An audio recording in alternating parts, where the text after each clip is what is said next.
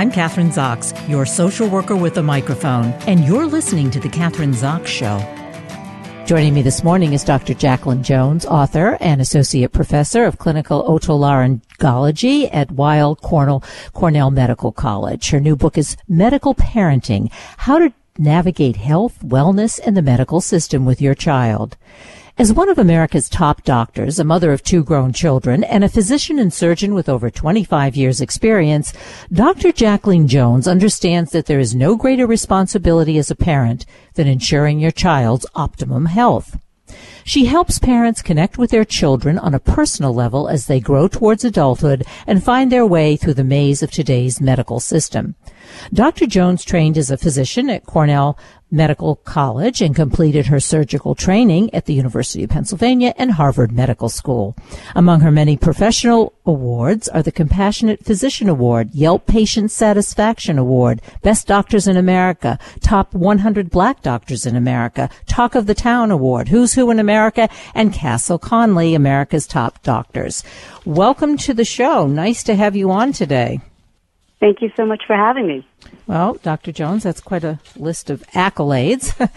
um, I, my first question is I think one of the things that you've said that the information age in particular has overwhelmed parents and the medical system has become far more, say, complex than it used to be. So uh, I think the first question is why is this medical system today so challenging, difficult, and frightening to navigate for the average parent? I think one of the reasons why it's so difficult for any parent is the amount of information that we have access to. You know, you type in Google neck neck mass on Google gives you the first three choices are cancer.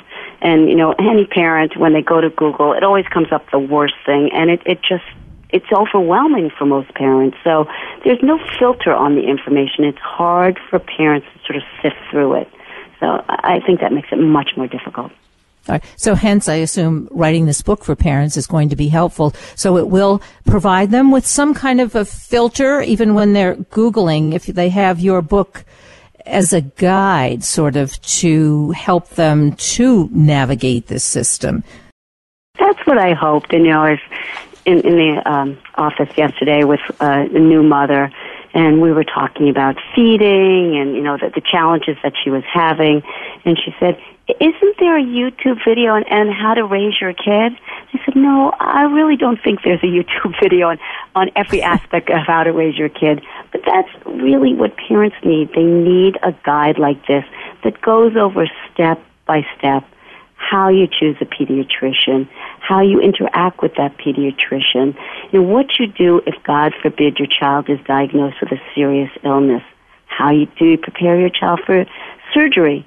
And I go through other things as how to choose a nanny, nutrition, how to survive the adolescent years, and how to finally let your child go as they transition off to college. So I tried through my 30 years of experience in being a mom and being a physician to hit on all the big points that I've suffered through and I know that so many parents suffer through.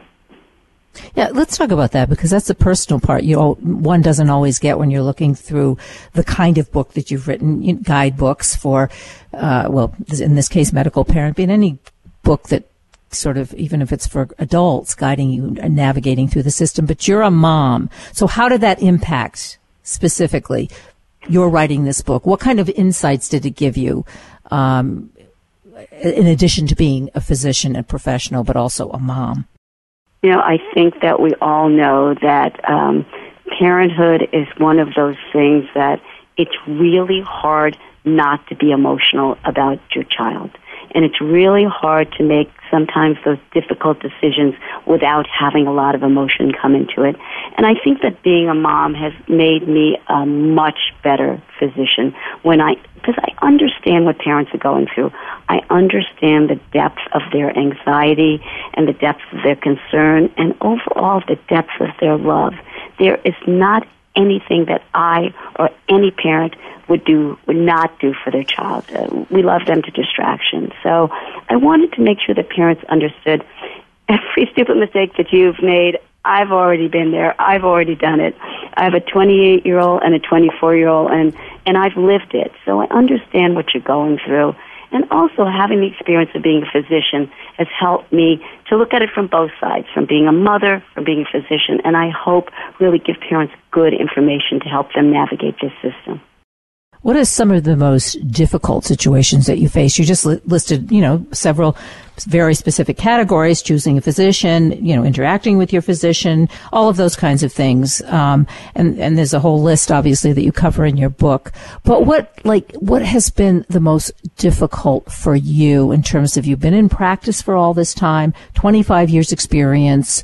What are the kinds of issues that have come up that you're like, hmm, this is really difficult, both as a physician and my own experience as a mom, and realizing what an, what kind of an outcome um, that mm. you yeah.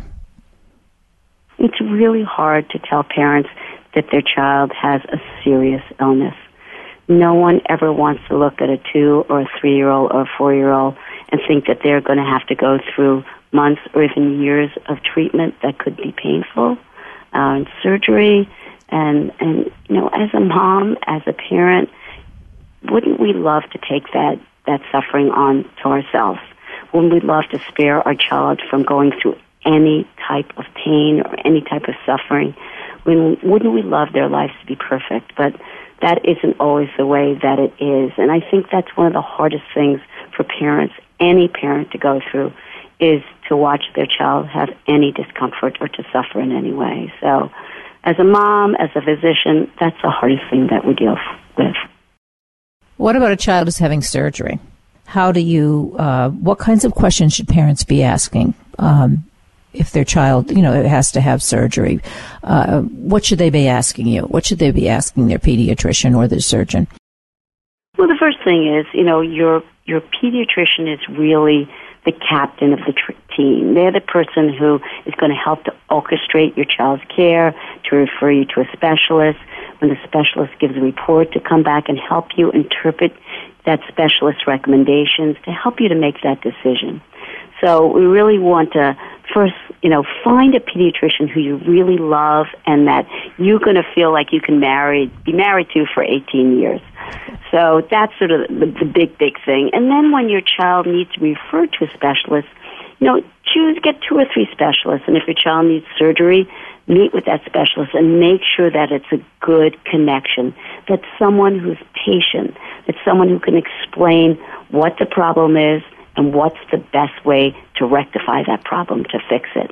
And then goes through step by step what the stages are in getting you and your child ready for surgery, how surgery is going to be performed, and what are the things possible outcomes, both good and bad, that could occur. And also, what's the recovery? What should you expect? And are they going to be there for you through that recovery? So, finding someone who you really feel you connect with and that is a good communicator. I want to go back to, I don't know, go back to, but first you mentioned, yes, you have to have a good pediatrician and a great rapport, a good, a good rapport with your pediatrician. What do you do when you have a pediatrician who has a great reputation in terms of treating patients, children, um, and, but you don't connect as a parent with this pediatrician? Do you stick with them because he or she has this great reputation or do you move on? I, I think in most cases you move on. Now, you know, I'm very lucky being in New York City. There's, you know, a multitude of doctors I can choose from.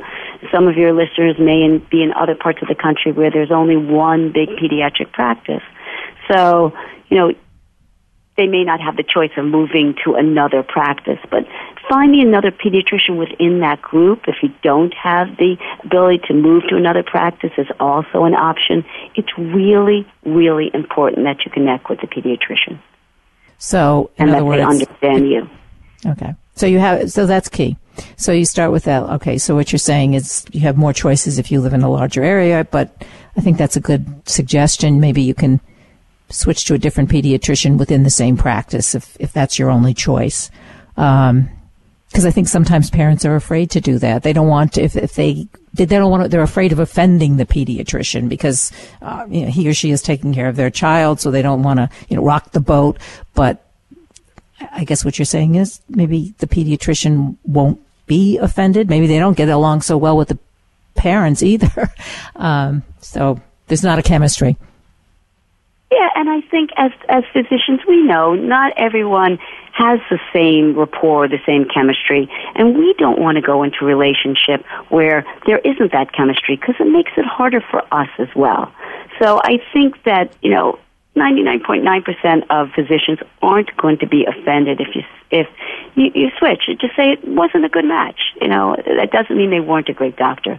There's someone else who's going to be a wonderful match for them. What are some of the like? Let's get specific about pediatricians because you said that that really is key. That's one of obviously the most important doctors you have for your kids. Um, what are those specific things you have to look for besides having that chemistry in choosing the pediatrician? Are there doctors, for instance, who do better working with um, a single, uh, like a single child, or with twins and multiple births, children with dis- children with disabilities? Um, sh- are those specific kinds of things one when you're picking a pediatrician you look for doctors who maybe specialize? You know, I think if your child has a special need, let's say your child was adopted from a foreign country and you need to have a pediatrician who's really versed in looking at, at your child from a sort of global health perspective. So that's a special niche if, God forbid, your child is diagnosed with a really serious medical condition and you need someone who has more academic experience and more connections to the big medical center, that, that's another sort of niche. But the vast majority of people, thank goodness, you know, are going to have healthy children. And then it's looking at your personality. What do you need? Do you need a pediatrician who's going to spend a lot of time with you, who's going to be there for you, and you really want to see the same pediatrician all the time? Or maybe you're the type of uh, mom or dad who needs to choose a smaller practice or a concierge practice rather than a big medical practice. If this is your fourth child and you've just moved to a new area and you've got this, and you're fine with a big practice where you may see different pediatricians or nurse practitioners, um, then that would be the type of practice that you might choose. So you really have to know yourself. And I think one of the things that I really tried to stress in my book, Medical Parenting, is that parents really take the time to interview several pediatricians and try and do that before your child is born for your first child because once your child arrives home, it, it, it's really hard, as many of us know. Those first couple of weeks and months are just going from one task to another. So taking the time to interview pediatricians and make that really educated decision is best before the baby arrives. What about philosophy? Do pediatricians have different philosophies? Um, I don't know that there are any um, that don't agree with nursing. That's uh, but some maybe are more supportive when it comes to nursing your babies. Others maybe not so much because that's a big thing, a big issue in parenting. Uh, do, you, do, you, take a look at those kinds of things or? Um, Kathryn, that's so important, and thank you for bringing that up. You know, that really is a very, very important point in choosing a pediatrician. It's finding a pediatrician that fits with your philosophy. Some parents, you know, want to breastfeed. The vast majority of moms do want to breastfeed, but some don't, and you want, may want to have a pediatrician. That's fine with you thinking about, you know, using formula. You know, some parents don't want to circumcise their newborn boys. You know, okay, that's another option, and you want to find a pediatrician who may be open for that. A lot of parents don't want to use antibiotics, and we all know in this day and age the risks of using um, antibiotics and the overgrowth of resistant bacteria. So choosing a practice where they may be more in tune to more natural medications. So knowing yourself and again finding someone who sort of reflects your values and what you want for your child.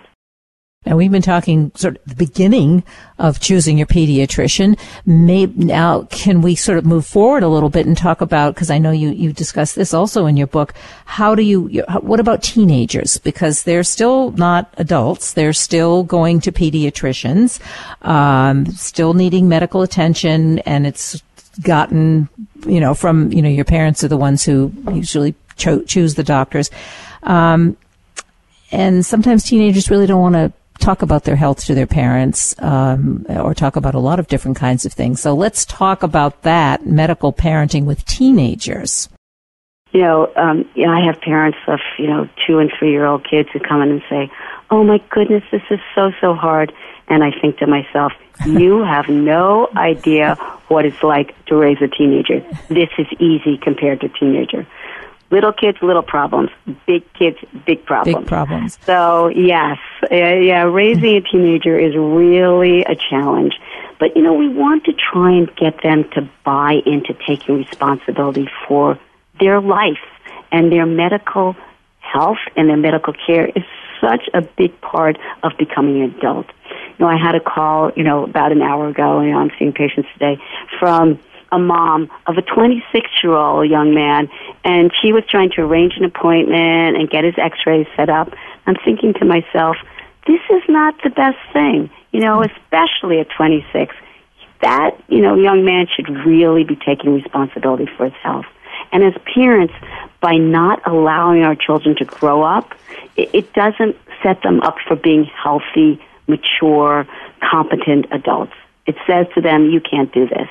So I really, really um, stress to parents, you know, each child is different, but 13, 14, 15, help them to become involved. And one of the first things is, is you need to make a, uh, we need to make an appointment with your pediatrician. When would you like to go? What's convenient for you? And have them give you a couple of times. At 13, 14, maybe you want to make that appointment, but they've bought in. And then the day of the appointment, remind them, Shall I meet you there?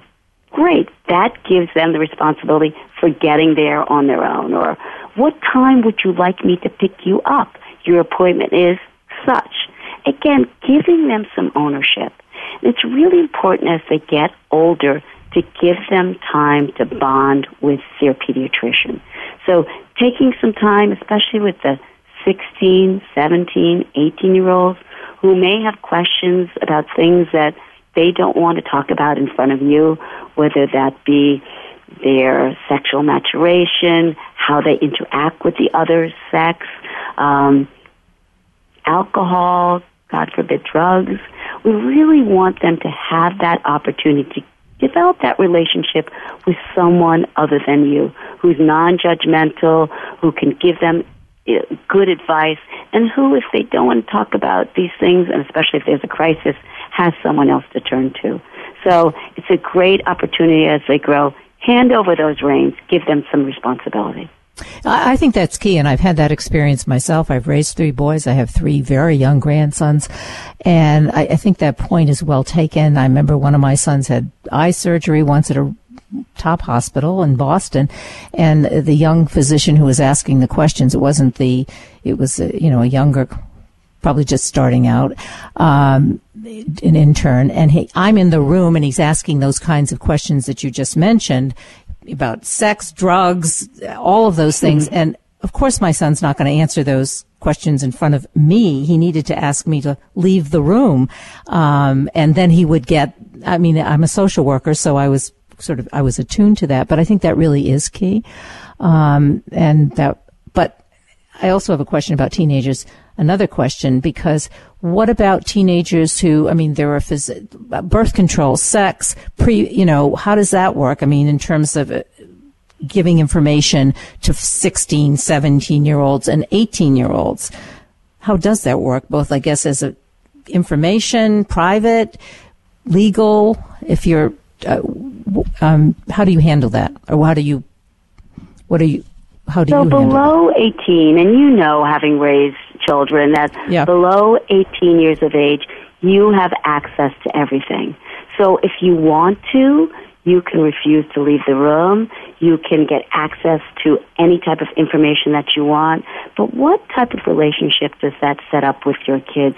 If you are sending the message that I don't trust you, that I don't trust that you can take responsibility uh, for your actions, I think that as a mom and as a dad, uh, and even as a grandparent, we want to enable our children to make wise decisions, but they need to get that information. So I think you you can get that information, you can be in the room, but you need to take the time to not be insulted, leave the room, and have the pediatrician really develop that relationship and impart that information and hope that your child will listen the last part of that hope that your child will listen. Yeah. yeah, I get that. I think that is key, actually. Okay, we're hoping that they listen. Now they get into college because we know that's the next step, right? Um, and I, I, think one of the questions, what do you do in terms of, and especially with some of these helicopter parents, as I'm describing them, like monitoring, monitor, monitoring your child's health when they're in college. Do you do it? I mean, physical, mental. At what point do you break away and you're not involved or engaged? How does that or how does that work? Well, after 18, your access to your child is really cut off. Um, you cannot get access to their medical information unless you uh, declare them on your taxes. You can't get information to their grades. You know, I, I have a whole chapter in my book and a bunch of forms that I recommend parents have signed before their child leaves for college. And that's a FERPA form, which gives you access to their grades as well as to their um, to their dean, to their um, to the disability office, to the health office, and you have to be um, the word I'm looking for is sensitive, but you also, if there's a problem at school, you need to get access. And, you know, one of the stories that I talk about in my book is my son was in a car accident when he was at college. And I got that call that no mom wants to get at 3 a.m. And I got in the car and I drove to his college, which thank goodness was only two hours away. And I strode into the emergency room and I said, Hi, I'm Dr. Jones. I'm here to see my son and I want to see him now. And the nurse said, "You sit down. You, you know, he's an adult. We'll we'll call you when we're ready to have you see him." And I sat there for six hours waiting to see my child after a car accident, and it was seriously the longest six hours of my entire life. And if I had thought about it, and I'm a physician, I should have known this. If I had thought about it and had my FERPA form, my release of medical information form, my power of attorney form, had those all signed and had them on my phone, I would have been in to see my child within 15 minutes. This way, and what I'm thinking is, you're a physician, and they're doing that to you. Yeah. just the ordinary layperson, which you know most of us are. Um, you know, it's, I think even, I don't know if it could be far more difficult than that because you're waiting hours to see your son who's been in a car accident, but, uh, you know, that's how the av- the oh, that's a and yeah and so that's good. So anyway in the book i think that you have all of the forms uh, uh, that need to be signed before your son or daughter does go to school. Okay we have like not that much time left. So anything that you want to like uh, that we haven't i mean there's so much we haven't co- obviously we haven't covered everything in the book but we have three minutes left. Anything that you want to leave the audience with that you think it's important and first of all, to buy the book, uh, Medical Parenting, How to Navigate Health, Wellness, and the Medical System with Your Child. And we're talking to Dr. Jacqueline Jones. Um, leave us with something that. So I'm going to end yeah. with a quote. Um, okay. Because, uh, you know, this is a quote I found, but it really speaks so much to why I feel this book is so important. So it's from Marisa de los Santos, uh, the author of Love Walked In. No one is ever quite ready. Everyone is always caught off guard. Parenthood chooses you, and you open your eyes, look at what you've got, and say, "Oh my gosh!" and recognize that of all the balls that that ever were, this is the one you should not drop. It is not a question of choice.